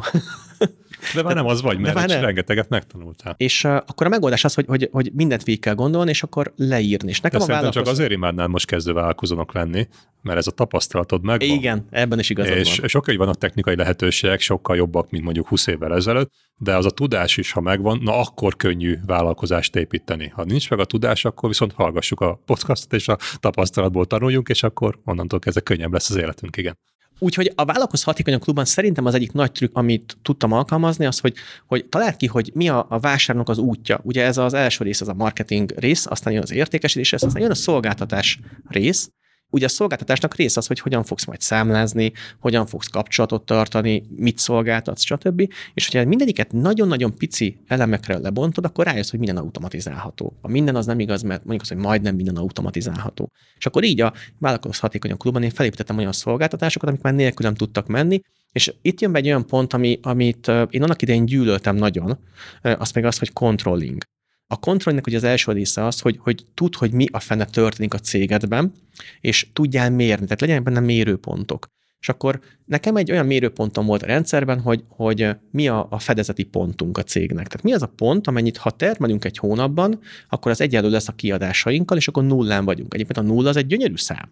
Tehát e, szerintem erről nagyon sok vállalkozó tudna beszélni, hogy mennyire örülne egy nullának. Attól függ, miről beszélünk, igen. De igen, ez egy nagyon fontos dolog, ez a controlling, amiről mondtál, erre az extra tartalom, egy Igen. kicsit részletesebben térjünk ki, hogy hogyan érdemes, hogyan lehet jól felépíteni egy controlling rendszert, mert az nagyon sok mindennek az alapja tud lenni, hogy hogy lesz eredményesebb, hatékonyan, ne csak az, hogy hogy ne lopjanak úgymond ki a cégedből dolgokat. elkezdtem összerakni a folyamatot, és elkezdtem már úgy tudni szolgáltatni, hogy már nem vagyok benne. Tehát érted? És ez egy nagyon-nagyon nagy dolog, hogy, hogy cégvezetőként, ha tudsz arra fókuszálni, hogy legalább valami bevétel legyen a cégbe, ami már nélküled van, az egy óriási csoda. Az egy óriási csoda. Hát igen, mert így tud, tudod magad függetleníteni úgymond a napi operatív munkavégzéstől, amiből működik a céged, mert ha nem, akkor kvázi örökre a rabszolgája maradsz a cégednek, még akkor is, ha az a tiéd és a saját magad rabszolgája vagy, de az nem biztos egy jó érzés. Igen, Egyébként most elmondok egy trükköt, amit még so, egy, egy, egy titkot, amit még soha nem mondtam el. Eh, Lehet, hogy meg fogom bánni, de hát ez a szép a, egy, egy ilyen beszélgetésben, hogy ki, tud, ki tudsz az emberből szedni ilyeneket is esetleg, hogy a vállalkoz hatékonyan klubban a bevételünknek kb. a 30%-a jött így automatizáltan. Tehát, hogyha nem csinálok semmit, akkor is jön a kb. 30%, viszont a 70% még mindig hozzám kötődött. És ez volt az, amin nem, nem tudtunk rajta változtatni. Tehát éveken, éveken át dolgoztam azon, hogy ezt el tudjam tolni oda, és nekem az volt a vágyam, hogy megfordítsam, hogy 70% automata, úgyhogy nem nyúlok hozzá, nem csinálok vele semmit, és mégis jön, és 30-at én tegyek hozzá, és nekem ezt nem nagyon sikerült, hogy ez volt az egyik ilyen, ilyen olyan pont a tovább lépésemben, ami motivált. Nekem ez volt a vágyálmom. Elmenni minimum 90 napra, három hónapra úgy, hogy nincs telefon, nincs laptop, ne, és nagyon fontos, és nem is akarok ránézni. Tehát nincs benned az a késztetés, hogy ránézzél, hogy úristen, mi lehet. Tehát ki tudsz ülni úgy 90 napon keresztül a tengerpartra, hogy 90 napon keresztül nem csak testben vagy ott, hanem fejben is ott tudsz lenni a gyerekeiddel, ott tudsz lenni a szerelmeddel, ott tudsz lenni a barátaiddal, ott tudsz lenni a tengerparton tényleg nagyon fiatalként... Igen, egy fontos momentum, hogy én nem megyek nyaralni, de ha a tengerparton is elkezdek dolgozni, akkor az most igazából csak egy, olyan, mint a home office helyett a beach office, vagy nem tudom lenne, tehát, hogy máshonnan dolgozunk. Ugye nagyjából egy korosztály vagyunk, és biztos te is emlékszel arra, hogy tíz évvel ezelőtt volt egy olyan időszaka a magyar ilyen tanácsadói rétegnek, vagy, vagy marketingnek, hogy távvezérelhető cég, és akkor ilyen nagyon szép fényképeket mutogattak, hogy a, a beachen ül az ember, napozik, és az ödében van a laptop, és hogy úristen mennyire vágyott. Hát ezt én csináltam. Hát egy dolgot neked erről el tudok mondani. Hát ez minden csak nem vágyott. Tehát én voltam Hawaiion úgy két hetet, hogy testben ott voltam, de fejben egy percet se. Tudod, milyen érzés elmenni Hawaii-ra úgy, hogy nem vagy ott? Az a helyzet, hogy nem tudom, mert nem voltam ott. Értem. És ez egy, belegondolsz, vágyott pillanat, de igazából ez miről szól? Ez a felhőről szól, arról, hogy internetről szól, hogy bárhonnan tudjál dolgozni. Bárhonnan tudjál rabszolga bárhonnan lenni. tudjál rabszolga lenni, jól mondtad, és Igen. igazából ez, nem azt, ez pont nem azt adja, amit, amire te vágytál, hogy el tudjál menni egy hónapra, két hétre, három hónapra úgy nyaralni, hogy függetlenül a cégettől, fejben nem ott léve, hanem tényleg Havajon vagy bárhol, és, és ez egy komoly kihívás. És ezt nem tudom egyébként, hogy ki, de szerintem nagyon kevesen tudják ezt valóban így meglépni, mert inkább mindenki így próbál egy kicsit rádézni, és a technika adja az eszközöket hozzá, hogy ez működjön. És akkor ez volt, ha jól értem, akkor neked ez a momentum, hogy ki mozdított abból, hogy hát jó, jó biznisz ez a tanácsadós dolog, legális pénznyomda, de még sincs meg az a szabadság, hogy tényleg nélküle tudjon működni és fejlődni a cég. És akkor ebből hogyan léptél tovább, vagy, vagy mi lett? Ezt éreztem nagyon, hogy ez engem nyom, de de ez így önmagában kevés lett volna, hogy kilépjek belőle, és közben lett egy teljesen váratlan ötletem. Nem, mai napig nem tudom, hogy, hogy hogy ugrott ez be nekem, hogy milyen jó ötlet lenne csinálni egy kuponos webáruházat. Mert hogy a kuponos webáruház, ez 2014 környékét írjuk, akkor volt az, hogy Bónuszbrigád a szárnyal, tehát óriási volt. Lehet, hogy a 14 az nem pontos, de nagyjából az az időszak és annyira nyomta a fejemet ez az ötlet, hogy csinálni egy, egy kuponos webáruházat, ami ellentétben a bónuszbrigáddal és társaival a lokális vállalkozókat támogatja, tehát a helyi fodrászüzletet, a helyi fitness termet, a helyi, tehát a helyi kisvállalkozókat. És ebből, nő, és annyi, annyira nyomta az agyamat, hogy nem bírtam meg gondolkozni, és mondom, jó, akkor megcsinálom. És megcsináltam ezt a kuponos webáruházat, ez a 90%.hu, ami úgy berobbant, hogy csak így lestem. És elindult, és mi vagy csak egy ilyen ötlet volt, ezért én soha nem tekintettem rá saját gyerekemként, vagy olyan, olyan, olyan dolgként, ami nekem nagyon fontos lett volna, viszont egy dolgot megtanultam benne, hogy hogy amit addig mondtam, hogy a marketinget, marketing az egyetlen, amit nem tudsz olyan szinten automatizálni, hogy, hogy ahhoz ne kelljen ember. És hosszú az út, és ebben most nem akarok bemenni, kevés lesz az időnk, de ott megtanultam, hogy, hogy nagy marketing csapatot teljesen máshogy kell irányítani, mint, mint bármilyen másik brigádot, és elkezdtem mindent leautomatizálni. Egy, egy egészen erős controlling rendszert adtam a munkatársakra, és amikor már rájöttek, hogy nem, nem tudnak már kibújni a munka alól, akkor így elkezdtek így elpárologni az emberek, és akkor rájöttem, hogy de várjál már, hát ha ilyen erős controlling rendszert építettem a munkatársakra, akkor miért nem automatizálom le a folyamatot magát, és akkor kész. És akkor rájöttem, hogy az, az, az, egy, az egy BI logika kell hozzá, ez a business intelligence, tehát ez a üzleti logika kell hozzá, és elkezdtünk egy ilyet fejleszteni, és addigra már volt olyan tudásom, hogy szoftveresen nem tudtam, mai napig nem tudnék egy ilyet megtervezni, de a logikáját már össze tudtam rakni Excel táblákban, meg, meg grafikonokon, meg ilyesmiken, és egy programozó csapattal elkezdtük megcsinálni. És ennek a végeredménye lett az, és itt fogunk megérkezni majd hamarosan mostani cégemhez, hogy a tizenvalahány, 11-12 fős marketing csapat, aki tud a webáruházban ilyen 3-3,5 százaléknyi értékesítési konverziót csinálni, azt egy olyan kb. egy év alatt leváltotta ez a BI logika, és a BI logika emberek nélkül csinált átlagban olyan 10,1-10,2 százalékos konverziót egy webáruházban három, négy, ötszörös, attól függ most éppen, hogy számol. Azért az nem Az semmi. rettentő, az egy rettentő magas szám. És mi a költséget is megsporolod az embernek. Hát igen, igen. Na, az, ez, a, ez volt a másik pénznyomda, ami, ami jól, jól tud működni. Hát olyan négy évig, három-négy évig ment a 90 pontú, és 120 valahány ezer kupont adtunk el a webáruházban és volt még egy trükk, hogy a webáru a kuponnak nem volt önköltsége. Tehát a szolgáltató azt nekünk ingyen adta. Tehát ott, ami volt bevétel, az egy az egybe gyakorlatilag bevétel volt, és abból csak a működési költségeinket kellett csak kifizetnünk. Úgyhogy ez is egy jó biznisz volt, de, de az csak egy ilyen, ilyen hobbi volt nekem, és közben egyébként lehet, hogy nagyon-nagyon furán fog hangzani, de amikor pénzt keresel úgy, hogy nem bírod elkölteni, mert nincs rá időd, akkor az egy ideig jó. Tehát egy ideig így lubickolsz, hogy hú, van pénz, van pénz, van pénz. Oké, nem rettent, nem milliárdok, meg nem, nem úgy, de, de mondjuk az, hogy jó, tehát van lehetőséged anyagilag. Időben viszont rohadtul nincsen. Hát hiába van pénzed, nem tudsz vele élni. Nem tudsz vele élni. Igazából olyan, mint lenne egy digitális ilyen számláló, a szemed előtt is forog, dollárjelek forognak, de igazából ezt most lehetne erre 5 perc alatt egy kis programocskát, ami így mutogatja neked mindig a kívánt számot. Amit és itt csorog a nyálad, de egyébként akkor... nem, tudod, nem tudsz vele mit csinálni. Egyre többen jöttek, hogy mutassam meg a csoda szoftveremet. Hát én meg még mindig exhibicionista voltam, ez azóta se változott, és így megmutattam. És mindenki azt mondta, hogy azt a büdös életbe, ez neki is kéne. És mondtam, hogy hát nem tudom odaadni, mert hát ez rá van integrálva a webáruházunkra teljes mértékben, meg ez a kuponos webáruházra van kitalálva. Neki ez kell. És olyan sokan jöttek, hogy kérdeztem a programozó csapatomat, hogy figyeljetek, nem tudjuk ezt megcsinálni dobozosra. És mondtak, hogy hát, hát az egészet újra kéne fejleszteni, de meg lehet. És mondom, hogy hát akkor álljunk neki. És nekiálltunk, és ebből lett a mostani cégem, ami, ami, ami a szerelem projektem és, a, és a, a gyermekem, és ami már azt tudja adni, amit most azt gondolom, hogy, hogy kívánhatok tőle. Ez az EMI Club, magyar verzióban EMI Club, az a mesterséges intelligencia ebből fakad, az ügyfelek ragasztották rá ezt a nevet a szoftverre, nem volt neve másfél éven keresztül, csak a ügyfelek hivatkozták rá, hogy ez a, a mesterséges intelligencia, EMI, EMI, EMI, és akkor hát mondom, akkor legyen akkor ez a neve nem a legjobb név, fogunk majd még rajta dolgozni, de most ez van. A világpiacon pedig 2022 Q3-ban tervezzük kilépni a világpiacra, szerintem odaig meg fogunk érkezni, ott még a Marketing Intelligence-ből fog, fog fakadni az MI verzió. Úgyhogy akkor ez... univerzális név. Igen. De akkor itt a, nekem most följött egy motivum.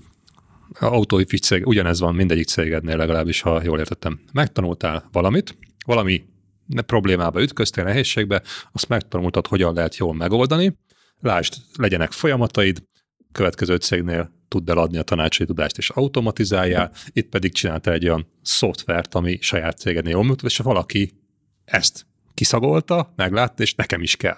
És ilyen kvázi szájhagyomány útján terjedt mindegyik következő vállalkozásod ötlete, és igazából az elsőt azt elengedted, hogy az előzőt elengedted, eladtad, átadtad, vigye valaki más, mert amit lehetett, kivettél belőle tudásilag, pénzileg is, és onnantól kezdve az újabb kihívást, amit élvezettel csináltál, arra raktad az idődet, energiádat, és abból építettél is egy céget. Tehát nem csak, mit tudom én, elmentél borászkodni, lovászkodni, vagy mindenki hall, hallja az ember, hogy mit csinál hobbiként, hanem kvázi, ami a szerelem lett így szakmailag, arra építettél is egy céget, és akkor azt csinálod. És az előző tanácsadói buliból akkor igazából megvolt még mindig az a kötöttség, hogy nem tőled függetlenül működik, nem tudtál úgymond teljes mértékben megszabadulni, és jött az a következő dolog, megint bizonyított valami, abból csináljunk egy újat, és ha jól sejtem, itt az lesz a titok, hogy egy olyan szoftver van a központban, nem Surányi Feri, nem Surányi Feri tanácsadói folyamatai tudása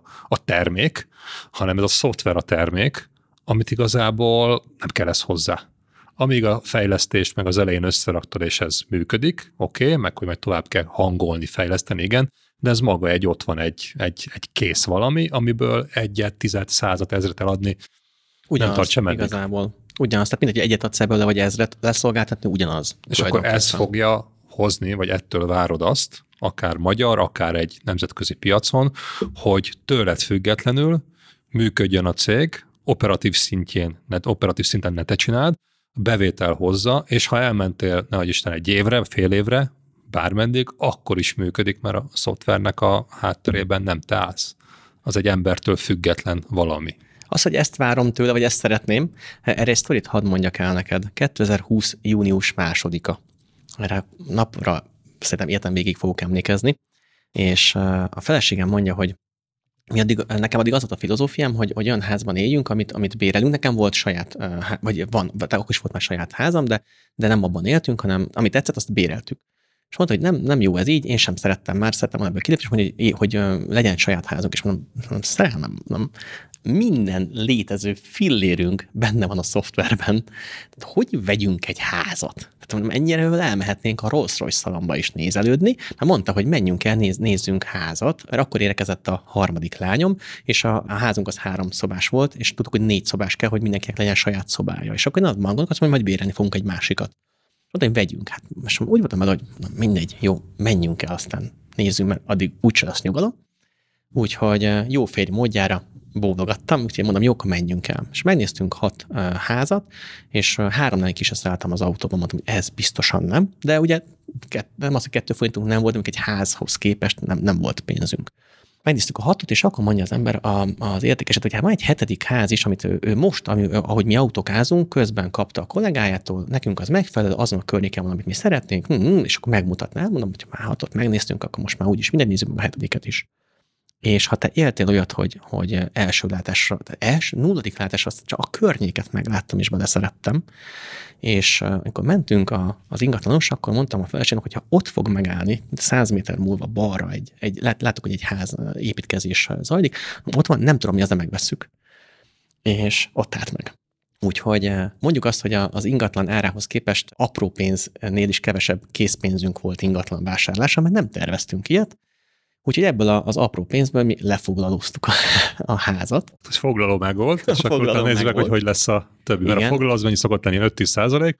Nagyjából. Hát a 90 százalék az még hiányzott. Igen, igen, az még hiányzott. És volt három hónapunk arra, tehát megkötöttük a szerződést, és három hónap volt, pontosan úgy volt, hogy szeptember 30-áig kell a házat befejezniük, akkor kell a házat átvennünk, pénzrésze az egy dolog, hogy olyan teremtettük el, de most nem erről szeretnék beszélni, inkább a másik részéről. Én június másodikán délután úgy, hogy nem szóltam senkinek, én tulajdonképpen elmentem szabadságra. Mert június másodikától álmaink otthonán dolgoztam szeptember 30-áig, úgy, hogy hetente, figyelj, ha én három órát dolgoztam összesen, akkor sokat mondok, de, de, de túloztam és ebben a, tehát június, hogy számoljunk június másodika, július másodika egy hónap, augusztus kettő, szeptember az három, majdnem négy hónapig, majdnem négy hónapig én a cégben, mondjuk azt, hogy egyáltalán nem voltam ott. Tehát igen, az építkezés egy kemény világ, és el tudja vinni az embernek minden idejét, energiáját, gondolatát, és, és hát észre se vettem, hogy, egy, hogy nem vagy ott. Hogy egy, hogy, hogy egy vágyam teljesült, ebben a három-négy hónapban, mert a három-négy hónapban a cég úgy működött, hogy a kollégák, a kollégák nem tudták, hogy én építkezek. Tehát minden, minden ment, ugyanúgy, mint addig. A minden ment az úgy igaz, hogy ha egy repülőhöz akarom hasonlítani, akkor 8000 méter magasan vagyunk, cél, hogy még magasabbra jussunk, tehát ezt csinálja a pilóta, hogy még magasabbra tudjon jutni, ez voltam én a cégben. A cég nem emelkedett föl 10.000 méter magasra a repülő példájával, de 8000 méter magasan ment három és fél, majdnem négy hónapon keresztül úgy, hogy én perceket dolgoztam csak Ugye ez, hogy legyen összehasonlítás alapunk, ha egy klasszikus cég esetében, ugye a pilóta nincs ott, akkor mi történik? Akkor az úgy pillanatok alatt lezuhan. Ez, amit mondtál hogy korábban, hogy egy-két napig, egy-két hétig tud ez működni nélküled, úgyhogy már romokat kell újraépíteni, és itt, itt sikerült eljutnod akkor odáig, hogy három és fél, egy három-négy hónapig, nem csak az, hogy működött, és utána a romokat kell majd újra, romokból kell újraépíteni ennyi idő után, hanem visszajöttél, és igazából ment tovább. Ment tovább. Magyarul volt egy ilyen autópilóta üzemmódod, ami valószínűleg több, mint autópilóta, mert az csak ugye tartja az irányt, de itt azért az egész működésnek mennie kellett. Ami én úgy gondolom, hogy ez egy, ez egy komoly eredményes siker. De akkor mondd el, mi volt a titok? Azon kívül, hogy egy szoftverben gondolkozol, ami nem egy ember, amit kvázi úgy eladsz, meg le gondolom leírtad a folyamatokat, amit lehet automatizáltál, de ez, ez az előző cégből kiderült, ez még kevés. Mi volt az a plusz, ami még ahhoz kellett, hogy itt, itt ez működjön, hogy nélküled önállóan működjön a cég? A Vállalkoz Hatékonyan klubban én azt próbáltam átadni mindig az ott levő ügyfeleinknek, hogy az én nézőpontom egy cég mindig három lábon áll. Mindig. És mindegy, mivel foglalkozol. Az egyik az a termelés szolgáltatás, a második az ügyfélszerzés, és a harmadik pedig az adminisztráció. Ez nem sorrend, hanem ez, ez a három láb. Tehát az egyik az, hogy ügyfeleket szerzünk, a másik az, hogy kiszolgáljuk, a harmadik pedig, hogy adminisztráljuk. Tehát az, hogy minden folyamatunk megfelelően működjön. És hogyha ezt a három lábat meg tudod úgy csinálni, nélküled működjön, akkor a három lábnak a tetején levő dolog, az maga a cég, az stabilan fog tudni állni. Növekedni az én tudásom szerint nem fog tudni, de stabilan fog tudni állni. Tartja a 8000 méter magasságot. És nekem a, váll- a vállalkoz hatékonyan klubban, amit én tudtam automatizálni, az az ügyfélszerzés, azt mondjuk azt, hogy majd, hogy nem teljesen, a szolgáltatást 30-40 százalékban, az adminisztrációt hát olyan 80-90 százalékban tudtam. Tehát ez maga a ügyvezetői pozíció, a könyvelés, bármilyen adminisztráció, stb. És azt gondolom, hogy nekem ezt a szabadságot az hozta el, hogy a, az MI Solution Kft-nkben, az EMI Club esetében azt tudtam megcsinálni, hogy ez a három láb tényleg nélkülem tud működni. És hogyha ezt tudatosan építi az ember első perctől kezdve, és nem magára építi, hanem, hanem azt mondja, hogy oké, okay, tőlem függetlenül akarom ezt felépíteni, akkor ez egy jóval hosszabb út, mint amikor az ember beáll, mert, mert sokkal egyszerűbb oda menni és megcsinálni. Mint az, hogy oda megyek és felépítek egy rendszert, ami megcsinálja, de egy idő után meg, meg ez el fogja hozni, azt, nekem elhozta azt a szabadságot, hogy ha én holnap felülök a repülőre a családommal, és egy évre elutazunk mindegy, hogy hova, akkor ez a heti néhány óra munkával a repülő tartani fogja a 8000 métert. Egy évig, két évig, lehet, hogy még három évig is. Magasabbra nem nagyon fog tudni szállni, mert ahhoz kellek. Ma, ma nem tudom, hogy hogyan tudna a cég magasabbra szállni nélkülem, de, de ma nem is érdekel, mert egyébként, mert ezt szeretem csinálni. Tehát szeretek bemenni a cégembe, szeretek kitalálni újabb folyamatokat, szeretem kitalálni, hogy, a, hogy például ugye a minicéremet használjuk, ugye a minicéremben a folyamatokat, az hogyan fejleszünk azokat. Azokat én azért csinálom, mert szeretem. Én abban lubickolok havonta egyszer, kétszer, egy fél napra magamra zárom az ajtót, és akkor átnézem a folyamatainkat, és mindig kitalálok benne valami újat, hogy hogy lehetne ez még jobb, hogy lehetne még teljesebb, és akkor ettől egyébként a cég az 8000 méterről 8020 méterre emelkedik, és egyébként arra fogsz rájönni, hogy neked, mint a cégednek a vezetőjének az igazi feladata, az nem az, hogy gályázzál, nem az, hogy húzd a lapát, tehát evezzél, hanem, hanem az, hogy kitaláld azt a folyamatot, hogy mi fog majd evezni, mi fogja tartani az irányt, mi fogja tudni, hogy merre kell majd fordulni a hajóval, repülve, mindegy, milyen, milyen példát hozok, úgy, hogy te nem vagy ott, és hogyha ha ezt csinálod, akkor igazából amíg, amíg te nem dolgozol, addig a céged megy 8000 méter magasan dolgozol, 8020 nem dolgozol, akkor már azt a szintet tartja, aztán dolgozol, akkor 8050 méter is. És én ezeket a perceket imádom. Tehát én nagyon-nagyon hálás vagyok a sorsnak, hogy, hogy ezen az úton végig mehettem, azért nem vagyok hálás, hogy ennyi ideig tartott ezen az úton végigmenni. Örülnék, hogyha hamarabb végigmehettem volna ezen az úton. Nem tudom, hogy végig lehet-e rajta ha- hamarabb menni.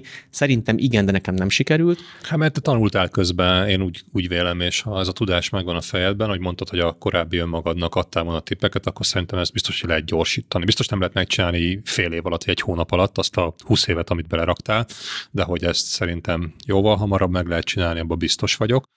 És még annyit mondja nekem, hogy többször említett az, hogy rendszer, ugye folyamat. Megvan az, hogy működik a cég és tud előre, de, de mi, mi van mögötte? Mi az a rendszer? Mik azok a folyamatok, akik most ezt működtetik? Ugye azt, hogy, van egy szoftveretek, és azt értékesítek, és az működik, de a mögött is van egy rendszer, ami kezeli azt, hogy kinek mikor mit kell csinálnia, te is tudjál bármikor, ha úgy alakul ránézni bármire, kapjál majd a controlling rendszerbe információkat. Itt, itt ennek mi a, mi a titka, mi kellett ehhez? A titok, nem tudom, van egy titok, én elmondom az én rendszeremet, hogy én hogyan oh, gondolkozom. Okay, Ugye három lábban áll a cégünk. Ügyfélszerzés, szolgáltatás, adminisztráció. Oké, okay, ügyfélszerzésnél milyen rendszer van mögötte? Gyakorlatilag kettő oszthatjuk a folyamatot. Egyik része az, hogy hogyan szerzünk lídeket, tehát hogyan szerzünk érdeklődőket. Ezt gyakorlatilag én kiszerveztem egy reklámügynökségnek, nekik kell csinálniuk a lead állítást, és ott megvan minden hónapban, küldenek egy jelentést, hogy mennyit költöttünk, mennyi lead jött belőle, megvan határozva, hogy mi az, hogy lead. Nálunk egy lead, tehát egy jó érdeklődő, Shoprenter, Unas vagy WooCommerce webáruháza van, naponta több mint 400 látogató van az áruházában saját bevallása szerint, a saját bevallása szerint van egy legalább 1000 fős, de inkább 2000 fős, tehát minimum 1000 fős hírlevél listája. Saját bevallása szerint az egy kosára jutó árbevétel az nagyobb, mint 5000 forint, és akkor ezeket meghatároztuk.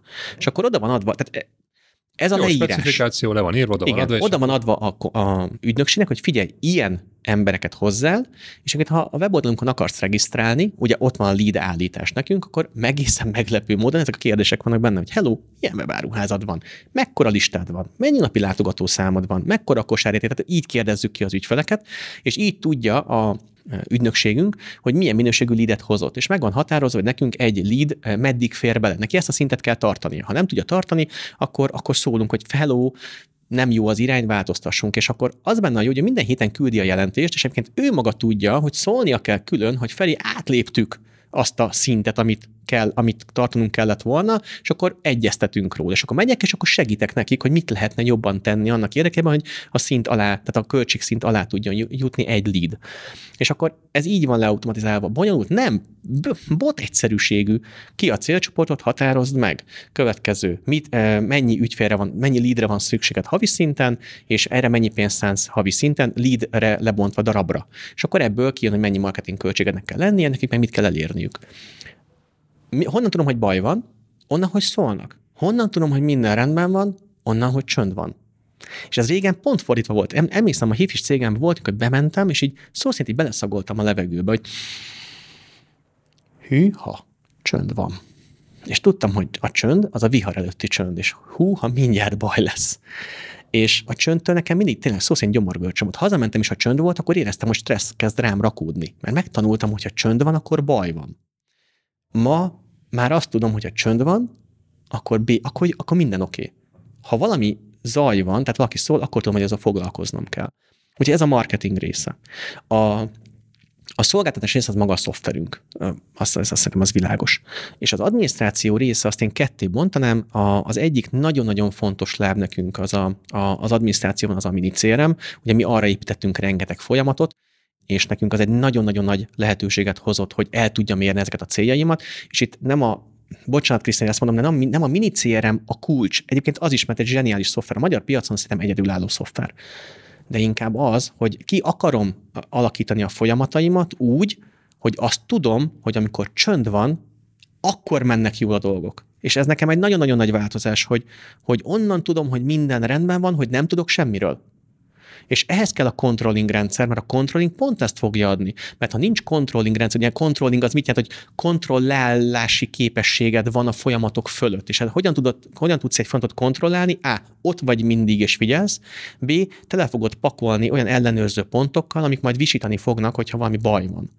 Értem. Ezt majd nézzük meg részletesebben egy kicsit, és akkor itt igazából a CRM rendszer az, ami neked adja azt, hogy a folyamataid össze vannak szervezve, le vannak írva, le vannak automatizálva, egy rendszerben vannak kezelve, bárki tudja, hogy mi a dolga, nem neked kell mindig mindenkinek a nyakütőren tartani az ujjadat, hogy tud, hogy baj van, vagy nincs baj, és kvázi így tudod azt megoldani, hogy nélküled működjön a cég, és akkor ehhez a, a három láb közül az egyikben az van, hogy egy CRM rendszer, ami működteti, persze kell egy termék, ami nálad egy szoftver, és megoldottad a, a marketing ügyfélszerzés dolgát egy ilyen De jó megoldással. És szerintem ez egy kulcs, hogy ne gondolkozz óriási, bonyolult dolgokban, mert ha óriási, bonyolult dolgokban gondolkozol, akkor az lehetetlen, mert ugye minden dolgot háromféleképpen lehet csinálni. Sehogy, valahogy, és kiválóan. És ha most nem csinálod sehogy, ugye ezt lemered írni egy papírra, hogy raktárkészlet nyilvántartást, hogy csinálom, S-E-H-O-G-Y, három darab felkiáltója kétszer aláhúzva. Ha ezt lemered írni, és ez, ez az igazság, akkor utána nem az a pont, hogy jó, akkor vezessünk be egy ERP rendszert. Ugye ez egy vállalatirányítás rendszert 20 millió forintért meg egy év alatt. A fenéket. Fogj egy nyomtatót, vegyél bele piros lapokat, és írd rá, hogy add oda a munkatársnak ezt a lapot, ha megláttad, és a munkatársnak egy üzenet, kedves munkatárs, ebből a termékből rendeljél 6 darabot. Ez az el, e, akkor már csinálod valahogy, és akkor lesz majd kiváló. A CRM rendszernél is ke, csináld, valami, valamit csinálja benne, amit már, ami már egy picit nélküled működik, egy lépést, aztán még egyet, aztán még egyet, és akkor szépen lassan fogsz tudni kijönni a cégből. Van egy fantasztikus e, mondás, amit mindenki hallott már ezerszer, csak, csak szerintem nagyon-nagyon kevesen értik ezt a mondatot, hogy a cégedben dolgoz, ne pedig a cégedben dolgoz. És szerintem nem is értjük ezt a mondatot, sokan nem értjük, és még kevesebben alkalmazzuk. Miért? Azért, mert rohadtul nehéz leírni azt, hogy ma én rosszul csinálom, vagy sehogy nem csinálom. És ha ezzel nem vagy képes nem vagy képes szembenézni, akkor nem is fogsz rajta tudni változtatni. Tehát szerintem, hogyha valaki megkérdezi, hogy mi a legfontosabb lépés az én életemben, akkor az, hogy szembe, szembe tudok nézni azzal, hogy ezt én elrontottam. Ezt én nagyon-nagyon-nagyon rosszul csináltam. Vagy nagyon-nagyon rosszul csinálom. És azzal, abban a pillanatban, amikor felismered, hogy ezt én elrontottam. Hú, mindig figyelnem kell, hogy milyen szavakat használok. Elrontottam. Akkor abban a pillanatban egy csoda történik, mert már múlt idő lesz, hogy elrontottad. Mert egy tized másodperc ezelőttig még elrontottam, de most már van egy új lehetőségem, hogy jól csináljam. És ezen az úton szerintem a, a, az egyik legfontosabb rész, hogy el kell oda tudni jutni, hogy jó, akkor ezt már ne én csináljam, hanem valami más csinálj helyettem, például egy CRM rendszer csinálj helyettem. Szuper, hát köszönöm szépen fel, egy nagyon jó út volt, amit itt leírtál, és itt a vége felé akár még ez zárszónak is nekem hozzám közeli volt ez a kijelentésed. Igazából most az elmúlt, nem tudom, durván egy órában láttuk azt, hogy honnan a semmiből hova lehet eljutni, és nem, nem általában ez az út, ez nem egy ilyen lineáris egyenes, hogy folyamatosan megy fölfelé. Ebben vannak hullámok. Ilyen EKG. Hát igen, így föl le, föl le. Viszont ahogy most megtapasztaltuk, vagy meghallottuk a tesztoritban is, az ami a legfontosabb, hogy ebből tanuljál. Tehát az, hogy csinálj valamit, azt csináld ugyanúgy, azt csináld egy kicsit, mit tudom én, ha nem az egyik cél, akkor vágjál bele egy másikba, és csináld ugyanúgy, mert akkor az nem fog előre vinni. Folyamatosan tanulj, és igazából látszik, hogy arra van piac is, kereslet is, mert amit te megtanultál, az később kvázi tanácsadói munkaként viszont eladtad, vagy továbbadtad, és ebből tudtál szépen felépíteni egy, egy komoly sikert és üzletet. Lehet nekem is egy záró szavam, vagy záró gondolatom? Van egy, egy jó, meg egy rossz hírem minden vállalkozó társamhoz. A kettő az ugyanaz lesz. Az egy. Bármi is történik veled a cégedben, egyébként azon túl is. Bármi. Akár elkasszált téged az APEC, mint hogy engem elkasszáltak. Akár kicsinál a versenytársad, akár meglopnak a munkatársaid, akár átver a valami beszállító partnered, akár ellopják a pénzedet, mindegy, hogy mi történik a cégedben, azért mindig kizárólag egyetlen egy ember a felelős száz százalékban, az pedig te. És ez a rossz hírem. És mondom a jó hírt. Ezért egyetlen egy ember felelős, az pedig te. Ez a jó hírem. Azért ez a jó hírem, mert akkor kizárólag rajtad múlik, hogy mit fogsz tudni ebből felépíteni. Csak rajtad. Mert ha a másik ember a hibás ezért, akkor az a másik ember nem fog a te érdekedben bármit is változtatni. Tehát a legrosszabb dolog, ami történhetne az életben, hogyha valami történne veled, amiért nem te vagy a felelős. Mert ha nem te vagy érte a felelős, akkor nem tudsz rajta változtatni. És van egy fantasztikus hírem. Te vagy érte a felelős. Kizárólag te vagy érte a felelős, és csak te tudsz rajta változtatni. És ez egy, ez egy akkora szabadságot ad. Van, akinek ez nyomor, ez a, ez a gondolat. És annyira félettől a gondolat, hogy nem mersz vele szembenézni. Hát akkor, akkor az egy, ez egy eléggé nehéz életút lesz. De van, aki meg tudja azt érteni, hogy úristen, ez egy fantasztikus szabadság hogy én vagyok, tényleg én tehetek bármit az életemért, és bármit megtehetek, és bármit elérhetek? És a válasz az, hogy igen. Úgyhogy nekem az életutam, hogyha most valamit mondhatnék a, a 20 éves önmagamnak, vagy 17 éves önmagamnak, hogy nézzél vele szembe, hogyha valamit nem jól csinálsz, mert ha céged nem megy jól, akkor valamit nem csinálsz jól, ez biztos. Tehát ha, ha nem vagy még kőgazdag, mint az állat, és nem az a, az a dolgot, hogy, hogy utazza a világba, és közben a céged az pedig szárnyal, mint az állat, hogy ha ez a célod persze, akkor valamit nem jól csinálsz, kötőszó. És ha nem jól csinálod, akkor ülj le, fogj egy papírt, ír le mindent, nem egy papírt, hanem sok papírt, írd le mindent a céged, ami most van, és amit nem csinálsz, oda írd oda, hogy S, E, H, O, G, Y, háromra felkiáltva, kétszer aláhúzva. És nézd veszem, hogy ezt én elrontottam. Ezt nem jól csináltam, de ez egy nagyon-nagyon-nagyon jó dolog, mert végre már múlt idő, úgyhogy lehetőségem van jól csinálni. És csináld jól, és azt nem azt jelenti, hogy csináld profin, csináld valahogy, valahogy máshogy, mindegy, hogy hogy, mert eddig nem csináltad sehogy, annál végtelenszer jobbat csinálod valahogy. Csináld valahogy kötőszó. Aztán majd lesz profi, és majd, majd el tudsz jutni, ami a te célod. Szuper, hát köszönjük szépen ezt a kis extra motivációs beszédet is itt a végére, Feri. Én élveztem nagyon ezt a beszélgetést, és egy dolog biztos, rengeteg tapasztalat és technika és eszköz létezik arra, hogy megvalósítsuk azt, amit szeretnénk, amiért saját magunk vagyunk a felelősök. Úgyhogy köszönöm szépen, hogy itt voltál. Én köszönöm a meghívást, élveztem minden másodpercét. Sürányi Ferinek több vállalkozása is volt, amiben rengeteget tanult, és ami megosztott velünk az eszenciája ennek az egésznek, hogy először is ír le mindent, legyenek meg a folyamatait. Aztán, ha sehogy nem csinálod, akkor kezd el csinálni ezeket valahogyan, és majd juss el a kiemelkedő szintre. Ha pedig már megvannak a folyamataid, akkor kezdj el automatizálni, mert az lesz a kulcs, hogy hogy tudsz úgy elszakadni a cégettől, hogy az önműködően nélkül is tudjon akár hónapokig működni, és amikor visszajössz, akkor ne romokat találjál, hanem mindig a folyamatos fejlesztéssel tudj foglalkozni a napi tűzoltás helyett. A másik fontos momentum, amit megemlített számunkra, hogy bátran válts vállalkozói formát, és ügyelj rá, hogy egy szinten mindig feljebb folytasd. Ennek pedig az elengedhetetlen eleme a folyamatok tisztánlátása és fejlesztése. Következő adás vendége Gangel Péter, a Bizalmi Kör alapítója. Hallgass bele! Mivel a sikerek jöttek, ezért nagyon nem is voltam arra rákényszerítve, hogy én ezekkel foglalkozzak. Kell, hogy tudjak mások tapasztalatára, tudására támaszkodni, hiszen nem olyan hosszú az élet, hogy minden zsákutcának a végéig elmenjek. Ennyi időm nincs. Azt mantráztam, hogy tök jó a bizalommal foglalkozni, az nagyobb, mint én és akkor nem én számítok, hanem valami nagyobb dolgot csak mozgatok. Az a tudás, tehát ugye mindenkinek van egy piaci tudása, meg van egy cégspecifikus tudása. A cégspecifikus tudás az kb. egy év alatt alakul ki. Köszönjük, hogy velünk voltál! Kövesd a cégépítőket, amit megtalálsz kedvenc podcast platformodon. Hallgassd a sorozatot, értékeld, bízom benne egy öt oszd meg másokkal, és találkozzunk a következő adások során is. Ne hagyd ki az extra tartalom értékes információit sem. Tanulj és inspirálódj, legyél jobb minden nappal. Én Egerszegi Krisztián vagyok, és ez itt a Cégépítő Podcast.